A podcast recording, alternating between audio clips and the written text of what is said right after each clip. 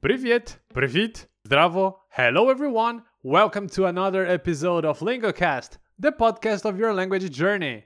Eliseo here, and today's topic is the Cyrillic alphabet and how to use it effectively like we use our mother tongue's alphabet. But before we go deeper in the topic, don't forget to follow us on social media and in your favorite podcast platform. If you want to have online classes with tutors and in many different languages, you can usually do it using our sponsor, italki. And if you use the link in our description box, you can receive $10 to using classes in the platform after you make an accumulated purchase amount of $20. You just need to click, register, and start booking your lessons. Once completed, it's time to talk about Cyrillic. In June, I started learning Russian, and I started from its alphabet. Many people were telling me that Cyrillic is extremely hard, and it's not easy to use another alphabet like this one. But on the other hand, some other people were telling me that it was so easy that it could be learned in one day. Is it that hard to use? Can we call it the Russian alphabet? Where is it used? It's not only used in Russian, but for more than 50 languages from different family groups in many different countries. And to comprehend better this writing system, we need to understand its origin. Therefore, I invited my linguist friend Marina Lomonosova to tell us about the history of this alphabet. Hi, Mari. Hello, hello, everyone. Eliseo, thank you so much for having me.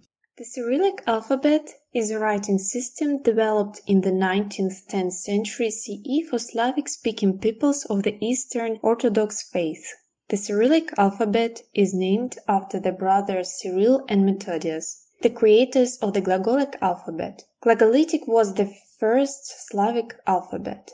The main purpose of the Cyrillic alphabet was required to translate Byzantine religious books into Slavic and spread Christianity. Based on the Greek alphabet system, the brothers created the Slavic alphabet. Developed apparently by 863, the alphabet was called Glagolitic. This name came from the Old Slavic word glagolit, which means to speak. But the Cyrillic alphabet was created at the beginning of the 10th century. To the Greek alphabet, which consisted of 24 letters, 19 letters were added to indicate the sounds of Slavic languages, which didn't exist in the Greek. And since the 10th century, Cyrillic began to be written in Russian region.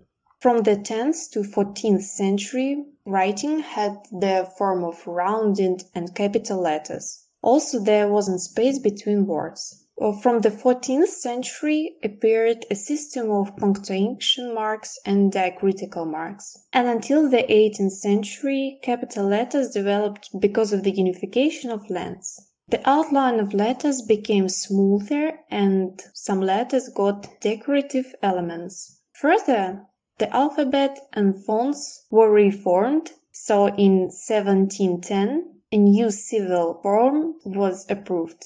As a result of this reform, most of the letters acquired the same size, which greatly simplified reading. The Latin letters S and I were also introduced into use, but the development of the alphabet continued.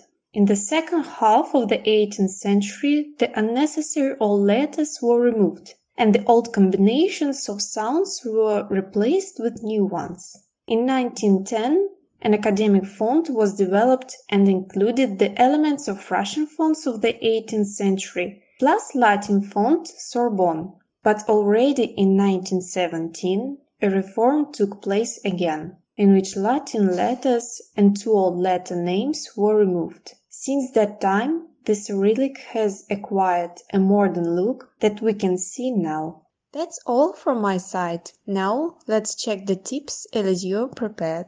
Большое спасибо. Thank you for the clarification and to share with us many interesting facts about today's topic. As Marina said, I prepared some tips to help you use Cyrillic in a more effective way in your target language. And the first tip regards the initial approach. Identifying which letter corresponds to each sound usually isn't an issue at all, especially if you already speak a Slavic language, which uses the Latin alphabet, like Polish, Croatian, or Czech, for example. For sure, you may come across letters which do not have any match in your language, like the soft or the hard signs, for example. But don't worry, you should be able to learn it in a matter of few days, and you'll be prepared to continue your language journey. Some people prefer to start learning adapting to their alphabet, but in the long term may lead to some difficulties while using Cyrillic. Try to have contact with it from day one. Another very common issue also regards reading. If you expect to read right away in Cyrillic like you read in your alphabet, you may be a bit frustrated. In the beginning, the reading will probably be very slow and you may not be able to read with fluency. So, our second tip is about reading. The more you read, the more you get used to the alphabet and to the pronunciation of its sounds. It takes time, and it's normal. You can try to read out loud every day and get more exposure to this alphabet.